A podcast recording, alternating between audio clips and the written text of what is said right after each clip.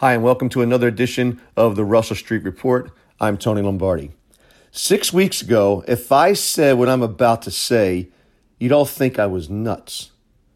Well, you might think that anyway, but ladies and gentlemen, the Baltimore Ravens are in first place in the AFC North thanks to a thrilling win in Los Angeles and a Mike Tomlin brain fart in New Orleans.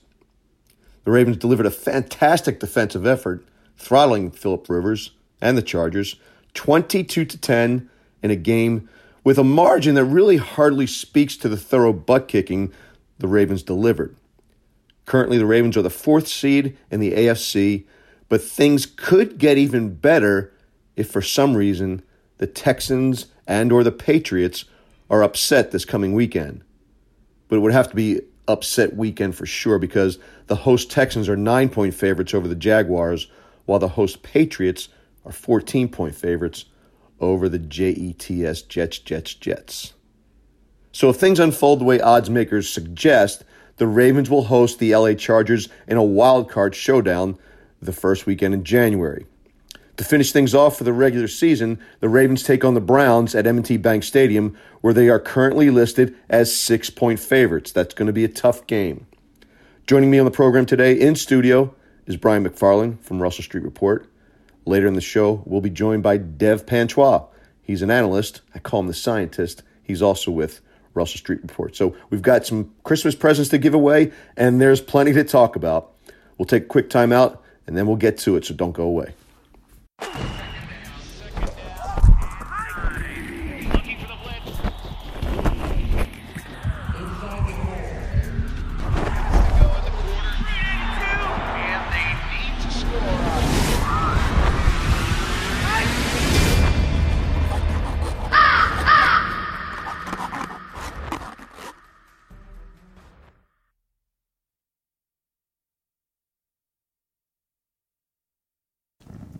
And welcome back to the Russell Street Report. I'm Tony Lombardi, now joined by our resident capologist, Brian McFarland. Brian, welcome in. How are you? Good. Merry Christmas. You too. You too. So, interesting games this past week. Wow. Weekend. Yeah. Yeah. The. Uh, where were you when you were watching the Ravens game? Um, I was actually at home. Um, we'd had a party the night before, so we are just kind of taking it. Kinda, right. And I, you know, I wasn't expecting it to be so festive as, a, as an event. Uh, Didn't it, make the party much better? Oh, I mean, it was uh, yeah, it was it was real. Uh, I was surprised. Uh, you know, what, what, else can I say? It was really surprising. So I was surprised by the way the defense really. I don't think the score indicates how badly they beat the Chargers. Oh no, we should have been up seventeen to nothing at half or something right. like that. I mean, you know, we right after the first interception, we get the ball. Well, Gus runs the one actually the first play, I think, ran it right up the middle and yeah. took it down to like the eight. They were inside the 10 yard line yeah. twice with first and goal and, right. and got three points. Right. Yeah. So um, the score, but of course, that looked like that kind of Ravens game. You know, here we go at the end. And and San Diego's got the, or San Diego, Los Angeles has I said the that ball. four times on the podcast right. last week. Los Angeles has the ball, and you know here they go, and and you know look like we lost our opportunity to score more points. We kind of shut the offense down in the second half, you know, and here we go. They're going to score and we're going to lose 17 16. Yeah. But thankfully, uh, thankfully, they made the plays they needed to, just like uh, New Orleans made the play they needed to last night, because I was sure Ben was going to take them right down the field. I was score, too. what did you think of the fake punt? Brilliant. yeah, worked out great for us, didn't it? I was so I was listening. So, I called it actually. Did you? Really? I called it just just where they were on the, the way field. They looked. And yeah, just I, I said it's a fake punt coming up. I thought he was going to throw it though. You're right. Uh, so th- this is kind of funny. So my daughter had a soccer game uh, up, up near you in White Marsh. Okay. And so after we're, we're driving back, and I'm listening to the, uh, on the fan, the game is on, and they had their Heidi moment. So at 7:30, the game went off, and all of a sudden some sports, you know, post game show sort of thing comes on and they're talking about scores and stuff. And I'm like, what the heck just happened? What happened to the game? And I'm like, so I'm like, I, I, I'm going, I'm like, did, did, did I, the stations change on me? And I kept going back and forth. And luckily I had satellite, so I flipped over real quick. But I was like, what the heck happened there? I was one, I, I, I imagine they caught a, a lot of crap for that because As they should. all of a sudden, in a, game, I mean, any other Sunday night game or sun, yeah, sun, late Sunday afternoon game wouldn't have mattered, but that one. That was a big one. So luckily, I got it back on enough to hear the, uh, and because it was right around the time of the fake punt too. But you know, last week I was writing, and I think that you probably share this this thought is that all the focus was on Lamar. How was Lamar going to handle that fast Chargers defense? Mm-hmm. And the Chargers actually, I thought, defended him pretty decently on the edges anyway. Mm-hmm.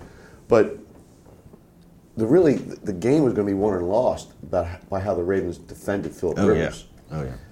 Magnificent game plan. Oh, they did. I mean, they, you know, Rivers is. I, I love. I, I love watching Rivers. I do too. He gets so He's a fired up. I like it. I mean, He- he knocked his I- helmet off. No, I know. He that? knocked his own helmet Right. off after. And Judon, I think it was Judon or was it Smith? Uh, One of. I mean, they didn't get him. I mean, as they were after he was on the ground, as they came up, they kind of briefly hit his, and then he like rips it off. He took my man.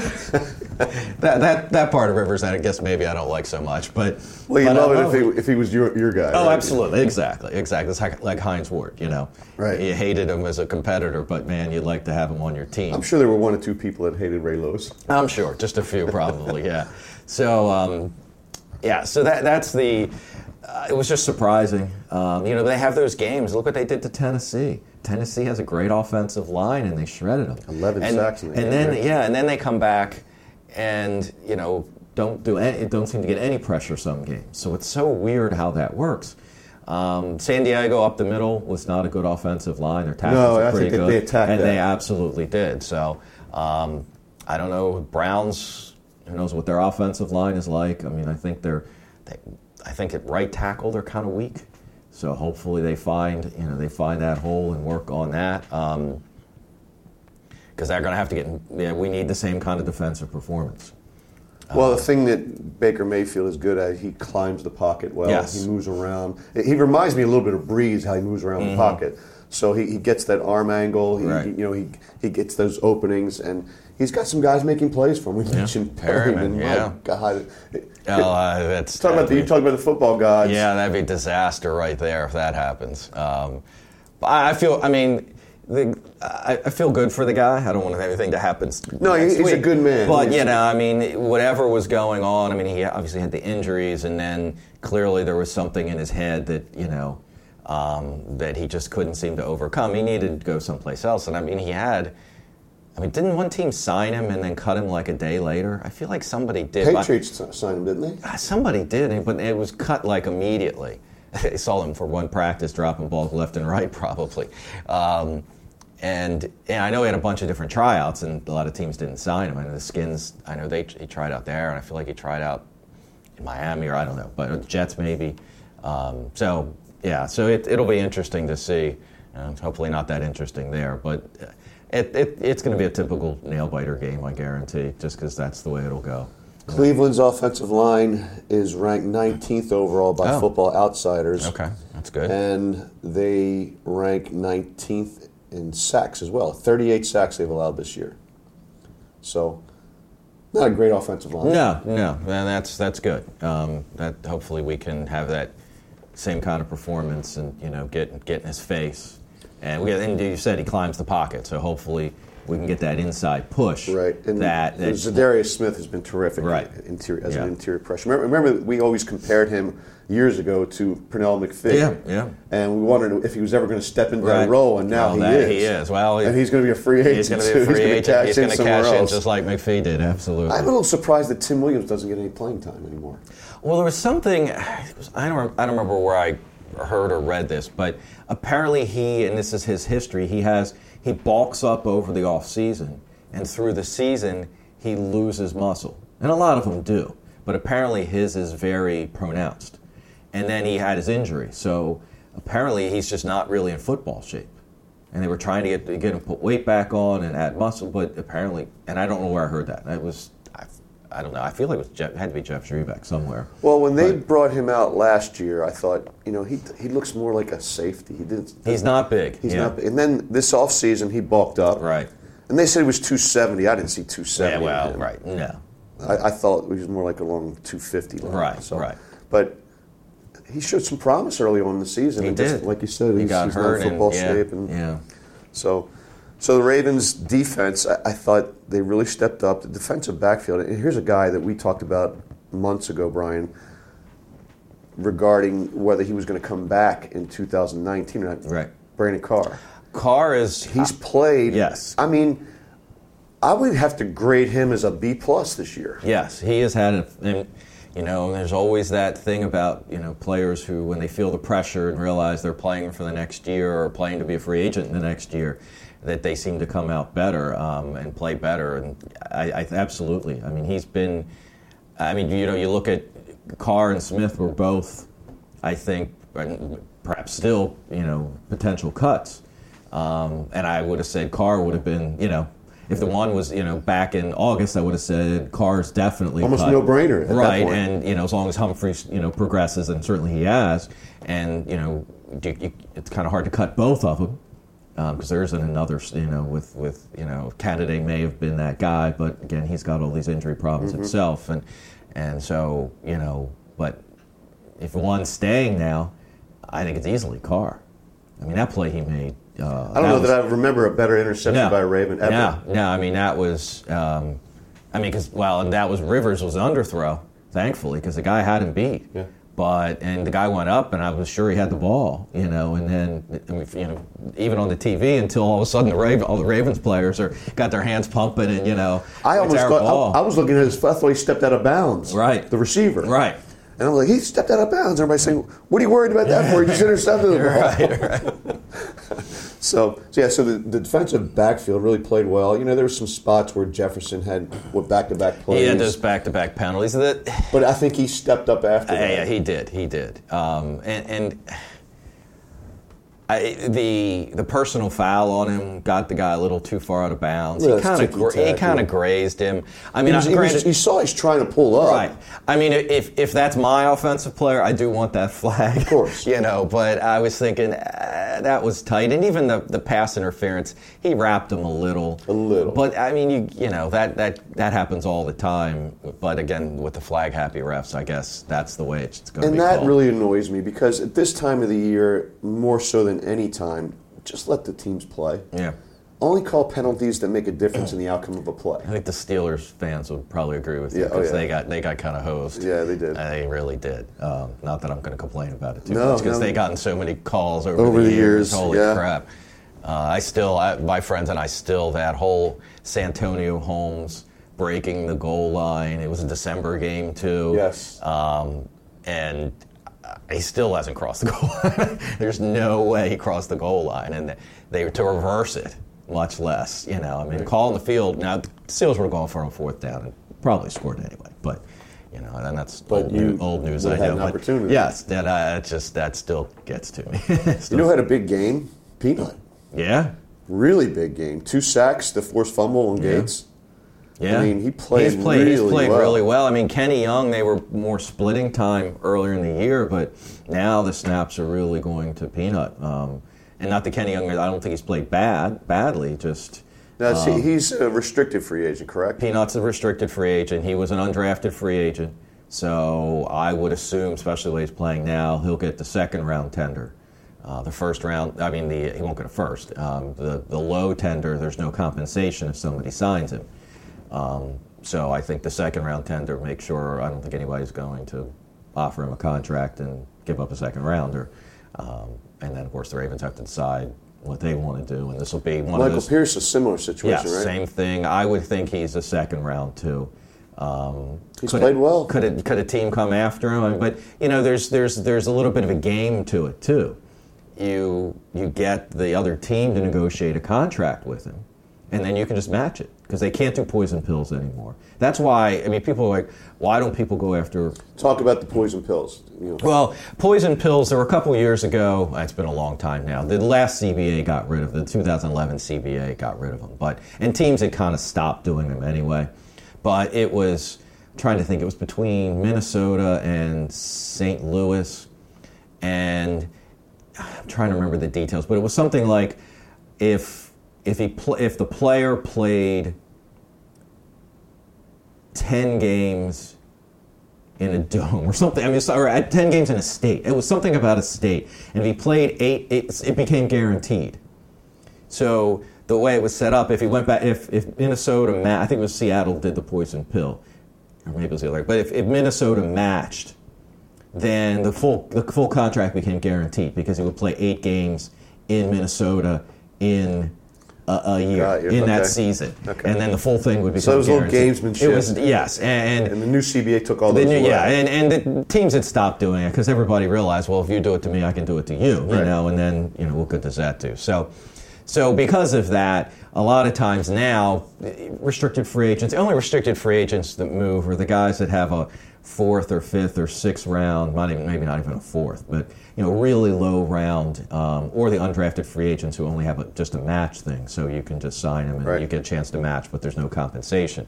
So if you put a second on, those guys. I don't think anybody's going to. Now, you know, some team really thinks Pierce is that guy, and they negotiate a contract. Well, the Ravens can. They're in a good. They're in a, probably in a good spot there. You don't want to lose him, but if the contract is too much, you can let him go, and if not, you get a second round pick. Right. You know, so and if it's a, you know, and of course then you know in a second round pick you're looking at the teams are drafting one through fifteen in the top of that round. They're probably not going to do that. Now Yeah. later maybe. Pierce is a, a good player. Brandon Williams is a good player, but I would argue he's overpaid. Yeah. But those kinds of players don't impact the game enough, in my opinion. Right, not for a second, era. not for a second round. Right, Right, but so- I don't. You can't put the low tender on them because somebody's going to come after him. then. Correct. Because, well, they don't really have the low, right? Well, the low they they can give him the low tender, but there's no compensation. They only Right, have a right to match. because they're undrafted. Right. So you yeah. So and Collins is the other one, and he was a fifth round pick by Seattle. So I you know. uh, In August, I would have expected him to get the second round tender. Uh, now, obviously, he gets the low tender. What do you think of CJ's play lately? I mean, he's CJ's in a tough spot because he's playing middle linebacker on the Baltimore Ravens, and and who do and who do we expect? Right. I mean, who for 15 was it 15 years was the standard, even in his, There was even that his- guy that wore 52. right, even in his bad year. So I think sometimes that clouds the fans' thought process. Um, we expect him to be a Superman. Certainly, he is. I mean, you see some of the you know the national pundits; they talk about him glowingly. Right. You know, and of course, they don't see every play like we do. You know, it was kind of the Lamar Jackson. You know, beginning of the year, all the pundits were saying he was going to take Flacco's job. But if you were training camp or you read the local, you know, the local papers, that's what it It- is. It's amazing to me how much attention people or credit people give to the national guys covering team stories when it's the local guys that know better. Right, absolutely, absolutely. So, but I think there's a good, very good reputation. Mosley has a very good reputation, certainly league wide. So, I think he's played better since Weddle's been making the calls. well, I think that's I think that's helped. Yes, and that's some, but that's something you know we get into who's back next year, and you know, do you franchise tag Mosley? Uh, I mean, he's going to be a 13, 14 million a year kind of contract. Which much. is a lot. I mean, it's just a lot for a middle linebacker. is. Um, We who- talked who- about who you know, li- guys that impact the game. Right, who has liability, you know, certainly has liability issues when it comes to the pass game. Um, I mean, he's really good in the run game, no question. Can, you know, can Kenny Young replace him next to Peanut next year? Will they lose that much? You know, they, it's that 80-20 rule, you know. Um, and I, I mean, that's really, because you're talking, you're talking Kenny Young making 700,000 and you're talking 13, 14 million, you know. Um, so that's that's going to be a tough call. Now, depends on the way they approach it. You know, is next year going to be because Flacco, we can certainly say, is gone. You know, is Weddle back? Um, you know, he's had some really. He played well against San Diego, granted, but there were some other games the last couple of weeks prior. He just doesn't make plays You know, no, he doesn't. He doesn't. And you know, so is he back? Is Jimmy Smith back? You know, if you take Flacco and Jimmy Smith and Weddle, that's 26 million in cap space. That gives them 35 million headed into the offseason. They haven't had that in years. Now, granted, the cap has gone up, so 35 million is, is you know isn't as much as it was you know five years ago for cap dollars. But um, so if you do that, then you've got enough you've got enough money to to franchise tag Mosley, um, which you know last couple years using the franchise tag was there's no way you know. So that could be done. So um, now, if he comes in and they, you know, they sign him, I don't know where the line is. Twelve is twelve million a year too much? Uh, he's going to get more than that. But if somehow he says, "I'll take 12," do you sign him for that? Probably. I don't know. So that's going to be an interesting one. What do you think they do with Suggs? Suggs is going He's kind of disappeared in the last few games. He has, and that, that's been his thing. Late season, he kind of tails off.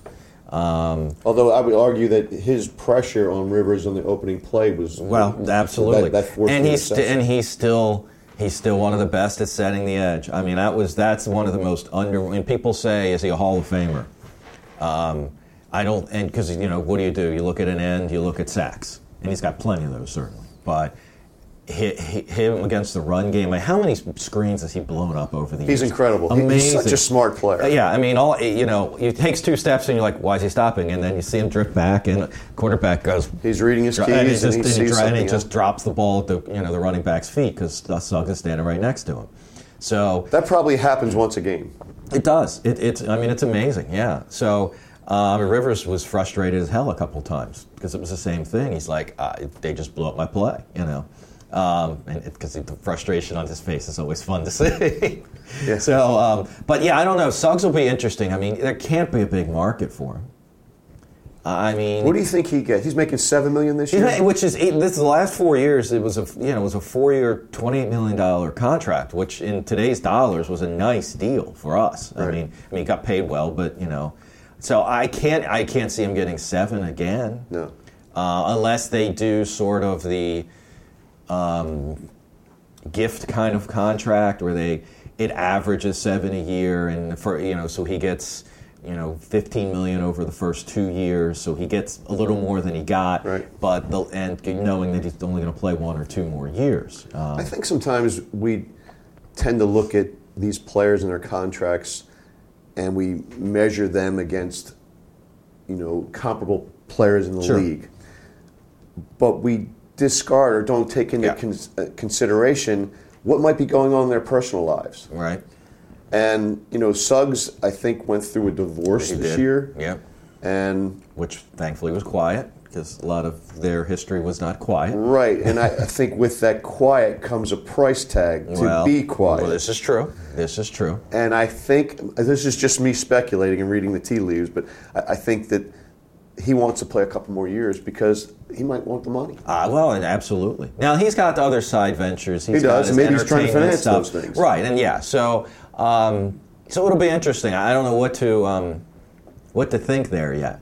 Um, I don't. Again, I don't think there's a big market. Um, so we'll see. It's. I think this is the place for him. I, I don't think he wants to go anywhere else. Uh, he's he's 37. I mean, he's 37 and two Achilles injuries. If you're going to give him a $10 million bonus, Yeah. you we can know, Crabtree. I think Crabtree's gone. What's his his deal look like? His- what do they say by getting rid of him? His is his is it's not terrible. I mean, it, he, he would make seven million next year between um, salary and a, a roster bonus.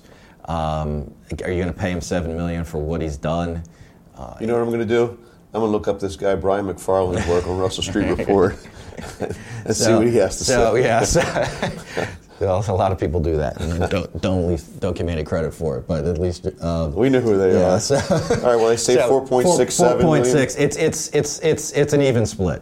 So it's four point six seven to uh, in cap savings, four point six seven to cut him uh, in dead money. And he's got a roster bonus due. Well, that, When- that, that would be a trigger. paid? So that that would be usually the third day of league year, which league year starts. That's that's actually St. Patrick's Day.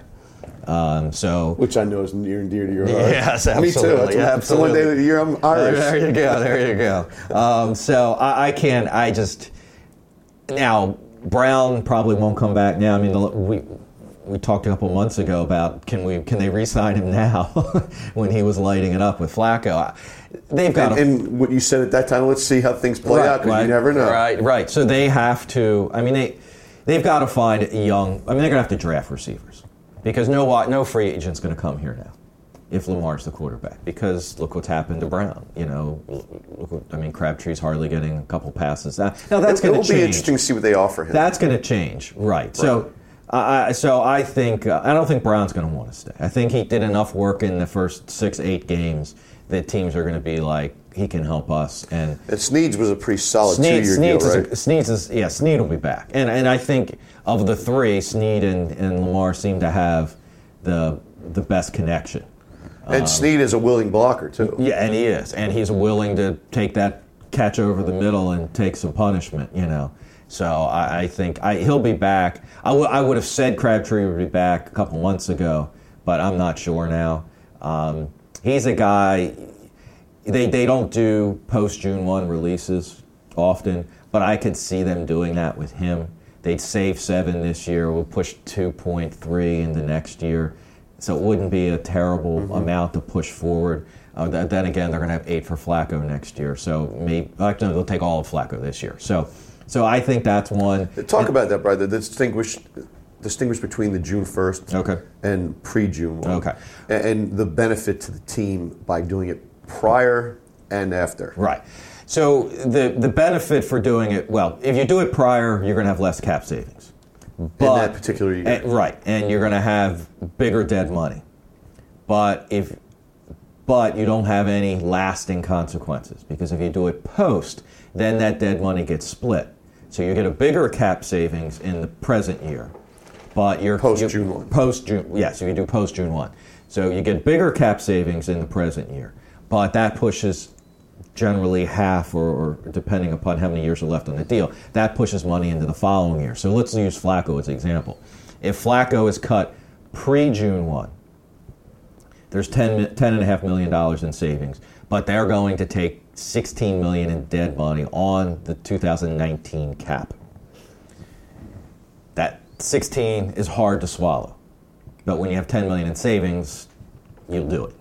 And they, they're going to have to anyway. They're not going to pay him 18.5 million to sit on the Same bench. for, as if they trade him. Right. Same trade. Yeah. Trade. Same with the trade. And you're not going to trade him post June one because nobody's going to wait till after June to get their starting quarterback in their building. Right. So, but if you do a post June one, you save 18.5 million On 2019. on 2019, and you only carry the 8 million in dead money. But that pushes 8 million in dead money into 2020. and you can enjoy those savings. That's that's the that's the real the kick. free agents are right, available. Right. So you can you can actually cut there. Team, teams can cut two players prior to June one, but ask for post June one treatment, cap treatment. Um, but none of that money's available, as you said, until so you would have well, great. We can get 18 million in savings for Flacco. That's a no-brainer, right? We'll take the we'll let the 8 million go into the into the following year, but that 18 and a half million is not available till June 2nd. now, why did they change that so that you can choose two players to do that? Is that to give the players it was, some it was, a, opportunity? it was a benefit for the player. It doesn't Right. help the team any. Right. It's, it's a benefit for the player that the player doesn't have to sit out till June. Now, it's a little different now because teams still have plenty of cap money in June a lot of times. But back in the day when everybody was pretty tight against the cap, um, players, in, you weren't getting any money in June. Um, and it, it was screwing the players basically. So, so now, so if the Ravens release, I mean, they're not going to hold Flacco. They- They're not going to hold any of these guys. Uh, if, if, if Crabtree, like like I said, maybe Crabtree could be a post June 1 guy. If that happens, um, they'll, they'll use one of their two exemptions and, and you know, let, them, let them go free. Okay. All right, let's take a little time out. When we come back from the break, we're going to be joined by Dev Panchwagh. He's an analyst for Russell Street Reports. Don't go away. Like 33rd Street was to Colt fans, Russell Street will become legendary for future generations of Raven fans. Not only is Russell Street the team's address on Sunday, it's now home to the website voted Baltimore's best five years in a row. You've known them as Ravens247.com for years, and now you'll love them as RussellStreetReport.com for many more. There's nothing else like it for Baltimore football fans. Trust me, RussellStreetReport.com. Baltimore's home for football 24 7. Hi, and welcome back to the Russell Street Report. I'm here with Brian McFarland, and now joining us on the Mobile One hotline via Skype, none other than the scientist, as I like to call him, Dev Panchwagh. Dev, how are you? Hey, Tony, we're going back uh, a couple of years there with the scientist The reference. scientist is right. Yeah, I love that, Old man. school. We miss you on Battle Plans. Yeah. So, just your, you guys? your overall assessment of the Ravens Chargers game, because I got to tell you, Dev, I was really surprised, pleasantly surprised by that defensive performance.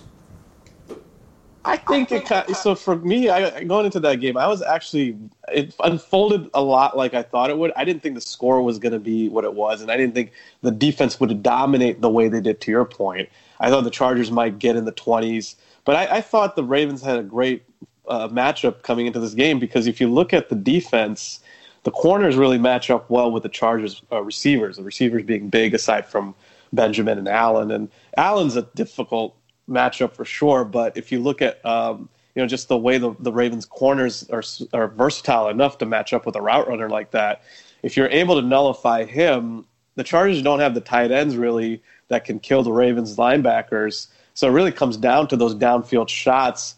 And I, I think it was interesting a couple weeks ago on Twitter. Myself, Ken McKusick, Michael Crawford, we went back and forth on how if you attack a deep thrower like Rivers, you're going to lose a couple of those throws because he's going to hit on them. But you take you kind of take the percentages into it. You're going to also make a couple of plays, get some sacks, and throw him off his game because he's he's not going to move out of the pocket. So I thought that's kind of what they did. It worked really well. They missed a lot of throws because it was it was difficult. And offensively, uh, the Ravens just continue to do what they've been doing. Now, I thought the Chargers would hold them in check a little bit more on on, on the ground, and they kind of did if you want to look at it. But uh, you know, the Ravens still kind of had their way and had some big chunk plays, and I think proved that the Chargers front is not physical enough. But then again, I don't know which fronts are going to be physical enough to kind of go toe to toe with this offense. Yeah, I thought it was an interesting matchup against the Chargers because the Chargers aren't big, but they're fast, and I right. think that that helped string out the Ravens offense because Lamar didn't have the kind of plays on the edges like he's had in the previous games. You know, when he got his chunk yards, there were usually runs between the tackles. Yeah, that's exactly. Uh, so they did have the speed to contain. They played pretty disciplined, but the the thing that stood out was the sustainability of the offense and just kind of nickeling and diming the Chargers with their backs and just getting first downs. And then obviously they hit the huge big play to Andrews, and um, that was a really nice design uh, and, and just kind of setting up the tight ends on the strong side, and then they ended up turning up the field. That's always a difficult matchup uh, for any linebackers and, and safeties, no matter how athletic they are. So I think this is the formula for this Ravens team. They they have to play really great on defense. They got a couple turnovers. They got a they got a return from from Cyrus Jones, and then offensively you control the, the action, and then you hit on a couple of big plays um, and and that's kind of how you're going to have to operate going forward. But you know, I think it's it really spoke volumes. I thought just in terms of the because I, I, respect the Chargers' talent tremendously, and I respect Philip Rivers um, and, and, that whole you know outfit. But one thing, and I didn't I didn't put this out there publicly, but I was thinking about it, Tony. Reminded me of the Jets going up in San Diego a few years ago and beating that that really good Chargers team that I think had 13 wins, if you remember. And I just think San Diego, uh, LA, I should say, I keep checking myself.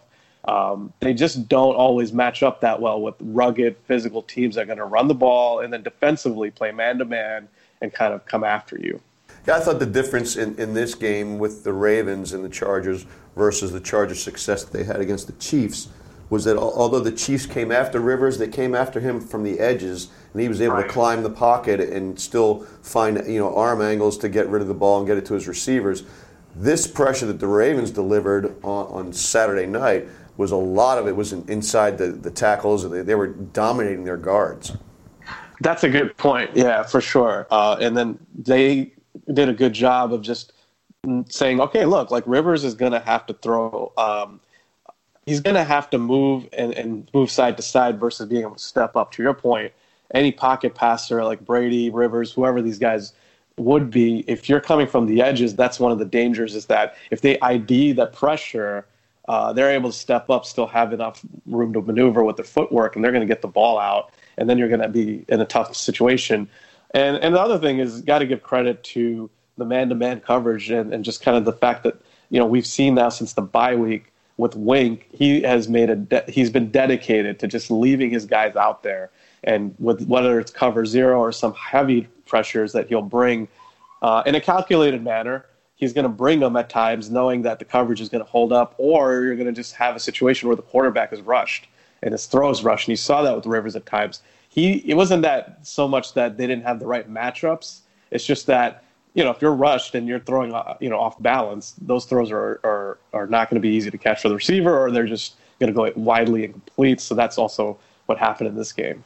We're talking with Dev Panchwagh on the Mobile One hotline. I'm here with Brian McFarland from Russell Street Report as well. And I'll throw this, this same question to both of you guys. Looking at the potential matchups for the Ravens going forward in, in 2018, this particular team worried me a little bit, the Chargers. Mm-hmm. I just thought that they had the defensive talent that could stymie Lamar a little bit. But, you know, they may end up playing the Chargers again. Probably. In, Baltimore. So, is there any team that worries you? Dev, you mentioned the formula for success and, and, this, this way of moving forward for the Ravens, you know, this, this way they're going about managing games. Is there any team that you think could upset that formula? Well, I mean, New England is New England. Belichick always seems to pull something out of his hat, but we we also go to New England and generally play well. Um, so you always wonder if he's can uh, something some way they can scheme it up that nobody else has figured out yet.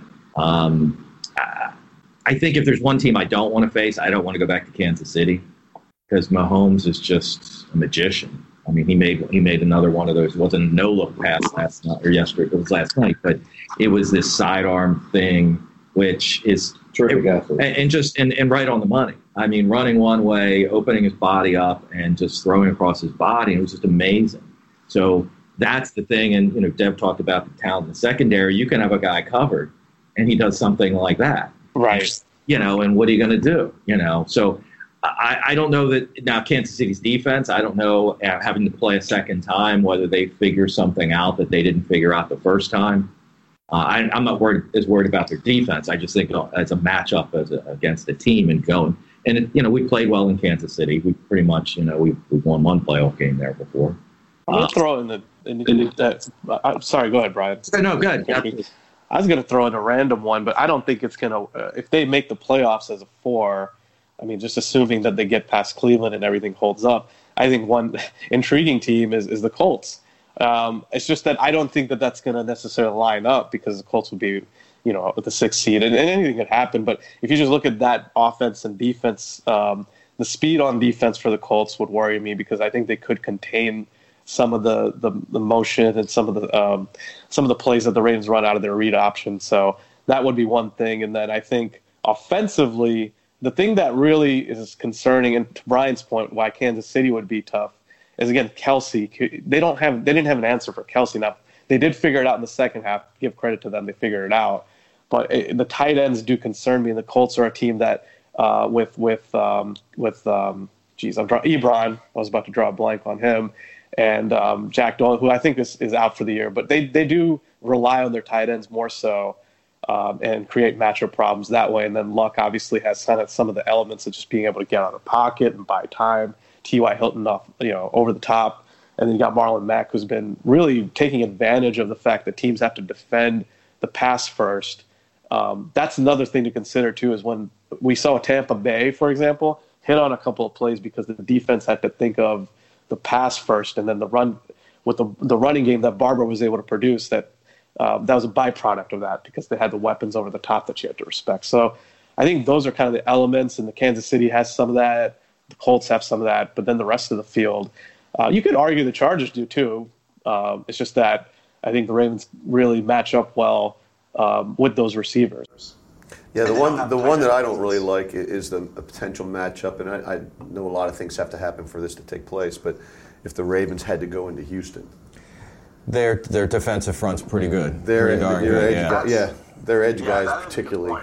Yeah, their defense could cause trouble, but there's something up with that team and that defense in general. I feel like they just are underachieving.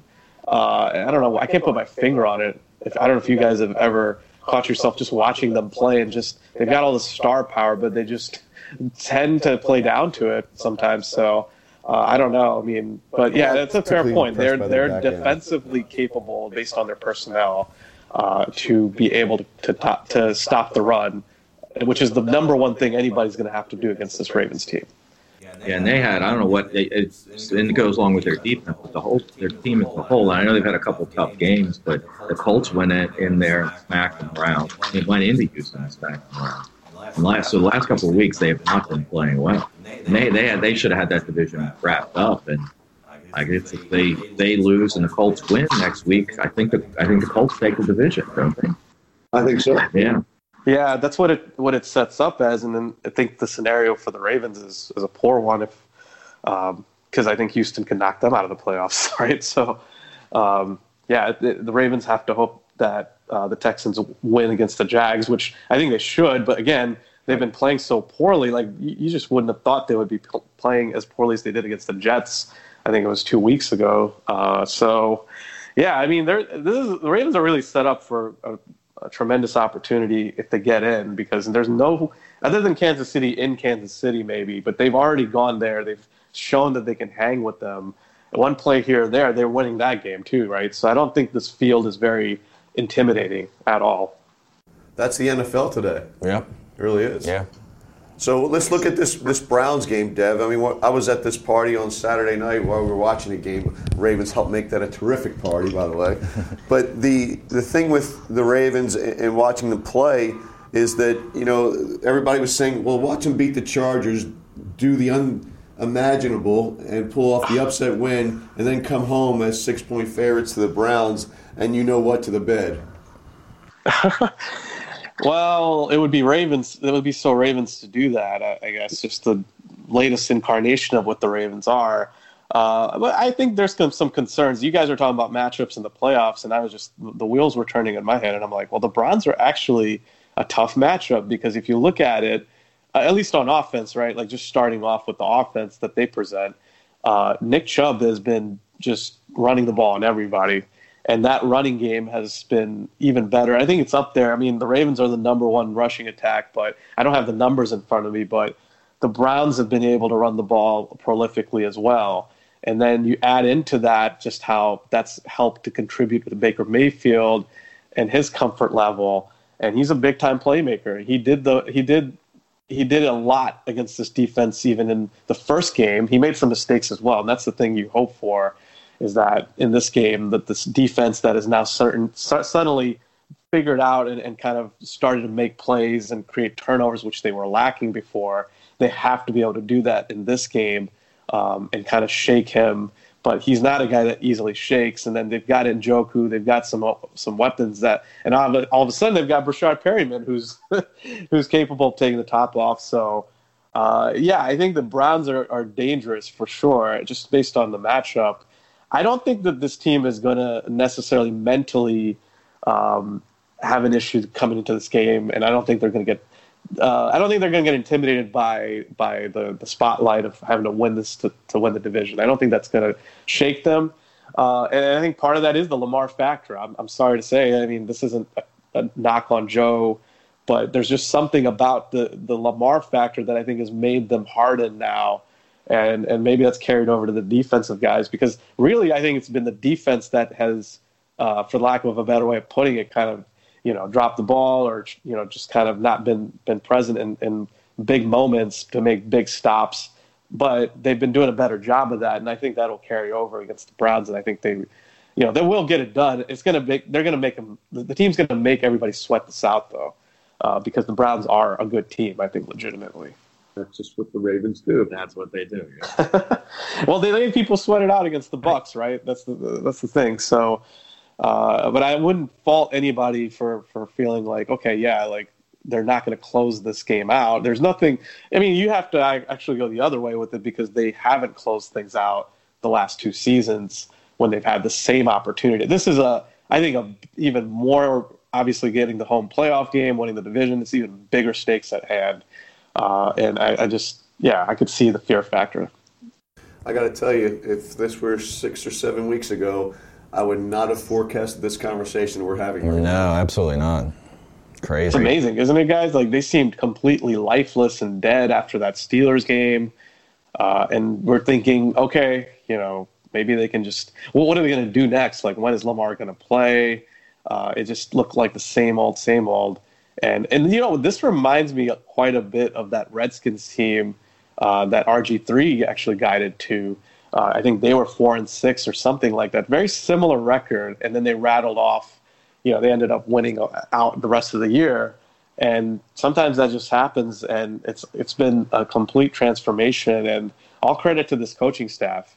Uh, you know, just even thinking through just how much they've had, and this has been a tough slate of opponents too, right? Like they've it's not been easy.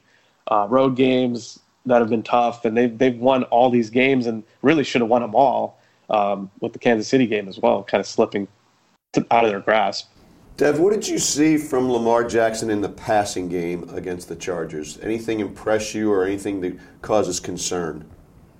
There's a couple of things. I, I think that really stood out in a good way was that, uh, you know, I thought his his uh, timing was there. And, and I think I've told, told you before, Tony, like he's on time a lot of the times when he's able to get uh, a quick read and, and just kind of go through his progression. So his footwork's pretty good.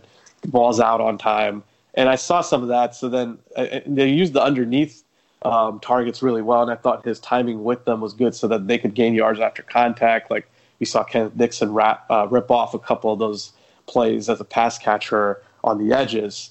Uh, so that was nice to see. That wasn't. It, it seems like it's a very feast or famine passing game at times. Like they just can't even complete basic underneath throws for whatever reason. It could be Lamar's accuracy. Uh, it could be you know, because the receivers aren't catching the football, whatever. It just seems like disjointed at times, and then they'll hit like a couple of plays down the field.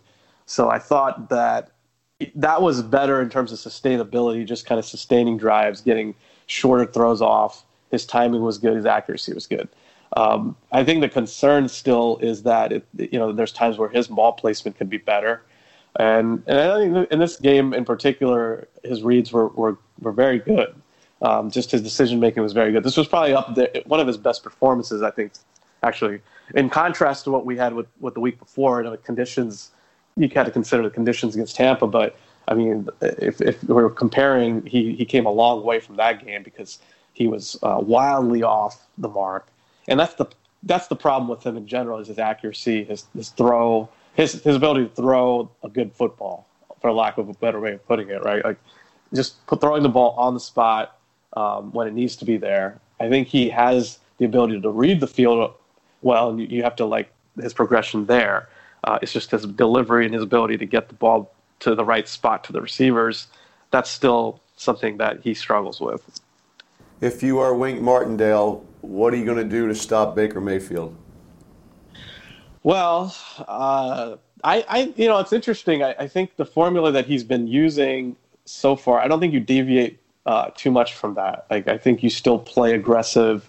I think you come after uh, the quarterback with inside blitzes. With I think um, I, I, think I might use a lot more disguise against Baker because again, you know, with Baker, and I haven't been uh, keeping up with them game to game, so I'm not aware of how much he's progressed necessarily in terms of reading blitzes and reading pre-snap. Um, how he's done there, but I think as a rookie, just naturally, you still want to throw a lot of crazy looks at any rookie quarterback and get them thinking at the pre-snap phase and confuse them in the post-snap phase. So I think that deception is still where I would lean towards versus I think with Wink uh, in comparison to like Dean Pees, I think Pees actually had a lot more deceptive looks at times. Wink is kind of just like, all right, I'm gonna I'm gonna come after you and, and just try to stop it. So I, I would probably change that up a bit to get Baker to make some mistakes in the post snap read. Uh, and and the biggest thing to me is, with Baker is, um, you know, also the ability for the the secondary to stay with their guys downfield when he's kind of moving around. Because again, he's also another guy that can buy time, get out of the pocket. He's a playmaker, so you have to be aware that he's going to be able to throw the ball. He's a gunslinger. Like he's going to take some chances with it and you just have to be in the right position and, and really do a good job plastering your plastering receivers downfield. Well, this is something I know you, the kind of question you love to answer, Dev. What's the score going to be? I love it. Oh, I love it. Uh, I think the Ravens win this, uh, let's say 26 to 14, 26 to 17. You know what? I'm going to do 26 17, 26 18. How about that? I keep going up in the score. I think it is a one score game, but I think they win in the fourth quarter, kind of going away. I don't think it's going to be a tremendous amount of drama, but uh, the key to this game to me is Nick Chubb. Like I think you have to stop the Browns from running the ball. and uh, you have to minimize big plays. Njoku is also a tricky guy from a coverage standpoint. So those are three things where defensively they've got to be on the ball, and I think the offense is going to be able to kind of do what they want. Um, frankly, I don't think that's going to be an issue, but obviously protect the football, and you've got to convert in the red zone. Well, there he is, Dev Panchwagh, analyst, the scientist from Russell Street Report. Dev, thanks for joining us today. Thanks, guys. Pleasure, and uh, happy holidays to you both. Merry, Merry Christmas. Christmas. Merry Merry Christmas, Christmas. Dev. Merry Christmas. All right, guys. Thanks, Thanks, Dev. Dev. Thank you. All right, we're going to take a quick timeout. When we come back, we'll wrap up the show, have some other thoughts and opinions for next week. Don't go away.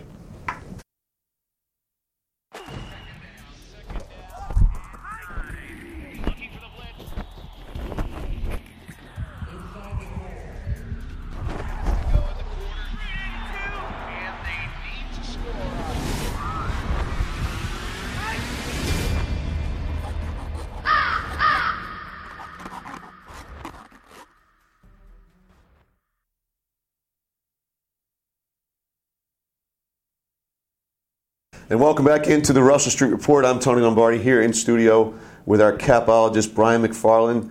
And Brian and I were talking off the air, we feel like we want to give out some Christmas presents. It's that time of year, Brian. So let's get out. Wait a minute. We, we, we got a call.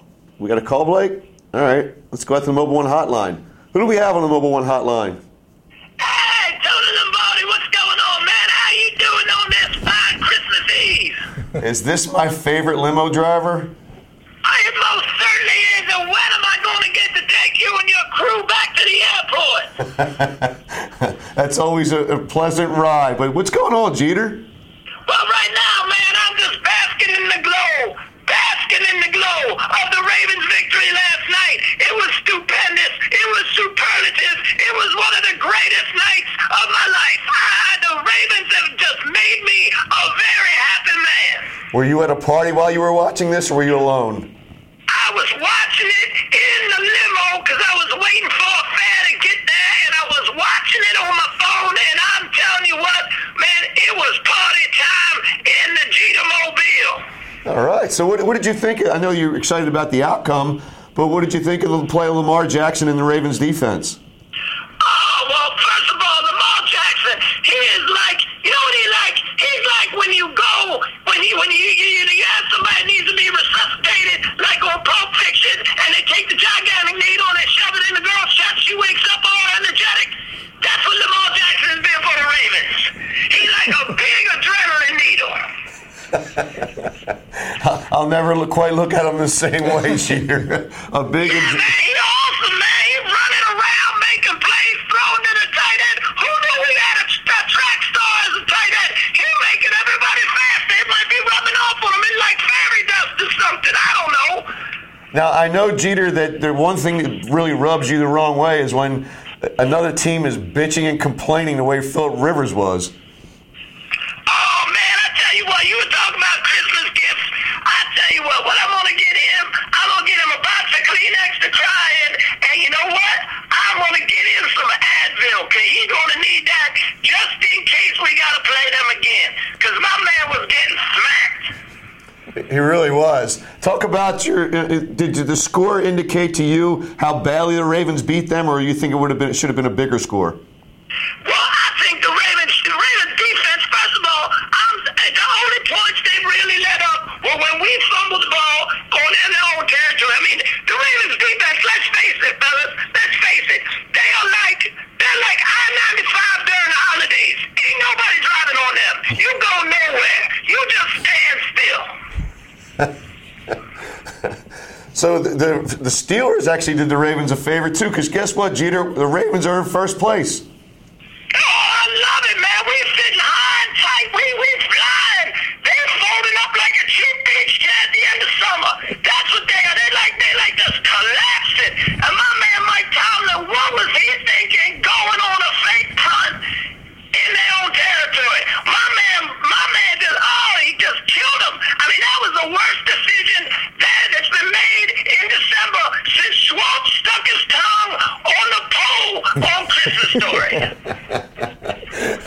That's one of my favorite Christmas movies. That just starts today, right? Yeah. it does start today.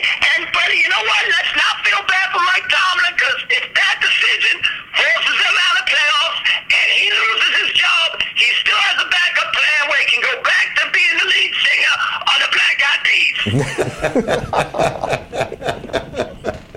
Are they still a thing? I don't even know Black Eyed Peas were around anymore.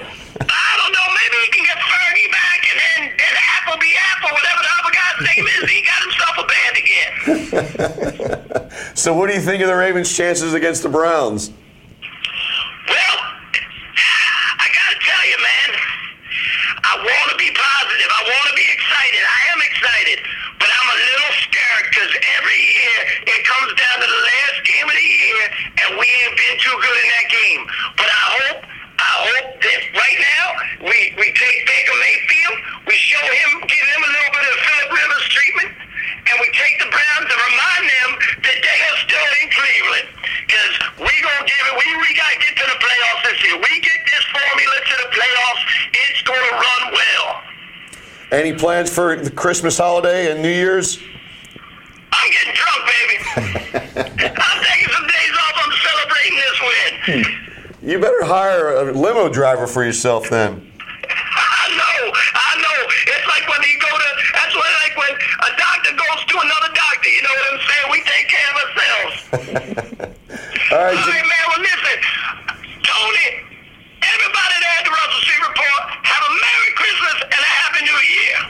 Thanks a lot, Jeter. We'll Thanks, talk to you you too. soon, I hope. All right, later. All right, see you later. There goes Jeter. Surprise call, Ryan. All right, so he's giving out Christmas presents. We're going to give out Christmas presents too. So, what have you got for me? Uh, I got a couple combo Christmas presents. Uh, the first one, it's an early Christmas present for, for Lamar and for our incoming GM, Eric DeCosta. Okay. I want to see them get a first round wide receiver who's a stud. We'll, we'll pick it late, but that would be my first Christmas present because that will set. Because we got these old guys that are probably gone. You know, The Crabtree's Crabtree's gotta be probably gone. gone. So we'll have Snead. We, we got to go young because free agent wide receivers aren't going to come here probably for, for this offense. Great point. So you're going to have to draft somebody. So I want DeCosta to start his career off by giving his his new star quarterback a wide receiver who's going to make plays. Okay. So that's one. Two, maybe a we'll put DeCosta and, and Harbaugh together on this one. I like stability. Uh, when they were four and five, I thought Harbaugh was gone. They've done a magnificent job. I think he probably deserves to stay if he wants to stay. We'll see what happens with that. So it's either a long term contract. I don't want him to be a lame duck. I don't think I- if he wants to try and play out and become a free agent, great for him. I don't like I don't like the idea of a lame duck coach because I think your team can quit on you at some point. Agreed. So I, I want either if he's going to stay, let's get an extension. If he's not going to stay, let's get a draft pick. I want to trade him. Trade him? I want Wow. to trade him. I want DeCosta. So this will be for DeCosta too. He'll get to pick his coach, and he'll get a he'll get an extra draft pick out of it. So, what do you think that John Harbaugh could draw in a trade? I mean, I think- Gruden, I think it- Gruden get two. Well, two Gruden ones got two Gruden? two ones and two twos for Gruden back in the day. Yeah, I mean that was the most ridiculous trade ever. Um, I think you could probably get a second round pick for him. Um, I think uh, he's all all the national guys say he's going to be, going to be in demand. Now, whether a team will give up a pick for him or not, or they're willing to wait, I mean, Denver Denver seems like a logical place. So uh, I don't know, I don't know if Elway would give up a pick for him, but uh, in third round, if they're Denver's going to pick pretty early, third round, take it and run with it. Now, I'm not, you know, I'd rather him stay because I like stability, but so that would be my second one, and my third one is for Pittsburgh Steelers and their fans to enjoy a nice fire watching the Ravens play in the playoffs in two weeks. I love that one. That's, that's the best. Sorry, sorry, Pittsburgh people, but that one's sweet. Okay, I've got three as well. My first one, you mentioned getting a number one receiver to, for Lamar. I'm gonna. It's a combo package for, for Joe Flacco. It's going to be a farewell gift. Thank you for your time served. Thank you for Super Bowl 47 and your MVP performance. But we're going to send you off to a team that has a real number one receiver. So All right. that's my Christmas present to Joe Flacco. Number two, for Lamar Jackson and Gus Edwards. Every game, there's a misexchange between those two. Yep. And there's a fumble. I'm getting those guys nice hand warmers for Christmas. Jack Tatum Stickum. or that. and then the last one goes to a coach who was given credit by John Harbaugh during his last Monday presser. He was actually mentioned first when crediting the offensive design. That is Greg Roman. I'd like to give him the offensive coordinator position. Uh, sounds good to me. and Marty can go back to doing what Marty does whatever, in having interesting press conferences Right. as a, a quarterback's coach. coach. or an assistant offensive Right. coach or something like that. You can keep him around. I'm not looking for him to get fired because nobody wants to do that this time of year. Right. But at the same time, I think it's time for Greg Roman to take over the controls of the play calling for offense. That sounds good to me. So, all right, that does it for our show today. Thanks for joining me Sure, today, Brian. anytime. And you know, always check out Brian's work on Russell Street Report, salary cap. He gets real busy when the off season starts. So, Yes. so we'll see that, that when that happens, and I'm sure he'll have some things to say if that Harbaugh trade comes to fruition, or if uh, Joe Flacco trade comes Yeah. to fruition. Extra So- draft picks will make DeCosta's job a little easier. Absolutely. So that's the Russell Street Report for this week. Happy holidays and Merry Christmas to all you listeners, and thanks for tuning in. As we close out the show today, it's hard for me not to be embraced by the holiday spirit. For me, the Christmas spirit. It really is the most wonderful time of the year. I think of the many Christmas movies. We all have our favorites. For me, those include A Christmas Story, It's a Wonderful Life, Jack Frost, Christmas Vacation, A Christmas Carol, and Scrooged. Some are humorous, some heartfelt, some are both, but in the end, the best Christmas movies leave a strong message, one that paints a picture of peace and tranquility. Each seems to suggest that it's the simple things that matter most, not the materialism that too often prevails in our world. One of my favorite Christmas movie scenes is at the end of Scrooged, delivered perfectly by Bill Murray. In so many words, Murray's message is one of selflessness and generosity. It embraces the notion of paying it forward. So, as we close out the show today with those words from Frank Cross, played brilliantly by Bill Murray, all of us at Fanimal Radio would like to wish you the finest of holiday seasons and a 2019 filled with promises kept, dreams fulfilled, and a world that is more compromising and less polarizing than the one we lived through in 2018. It's Christmas Eve. It's it's the one night of the year when we all act a little nicer. We we we smile a little easier. We we we we, we share a little more. For a couple of hours out of the whole year, we are the people that we always hoped we would be. It's a miracle. It's really a sort of a miracle because it happens every Christmas Eve. And if you waste that miracle, you're going to burn for it. I know what I'm talking about. You have to do something. You have to take a chance. You, you do have to get involved. There are people that are having having trouble making their miracle happen. There are people that don't have enough to eat. There are people that are cold. You can go out and say hello to these people. You can take an old blanket out of the closet and say, "Here." You can make them a sandwich and say, "Oh, by the way, here." I get it now. And if you if you give, then you then it can happen. Then the miracle can happen to you. It's not just the poor and the hungry. It's it's everybody who's got to have this miracle, and it can happen tonight for all of you. If you believe in this spirit thing, you, you the miracle will happen, and then you'll want it to happen again tomorrow. You won't be one of these bastards who says Christmas is once a year and it's a fraud. It's not. It can happen every day. You just gotta want that feeling, and if you like it and you want it, you'll get greedy for it. You'll want it every day of your life, and it can happen to you. I don't, I believe in it now. I believe it's to happen to me now. I'm ready for it. Uh, and uh, it's great. It's a good feeling. It's, it's really better than I felt in a long time. I, I, I'm ready. Have a Merry Christmas, everybody.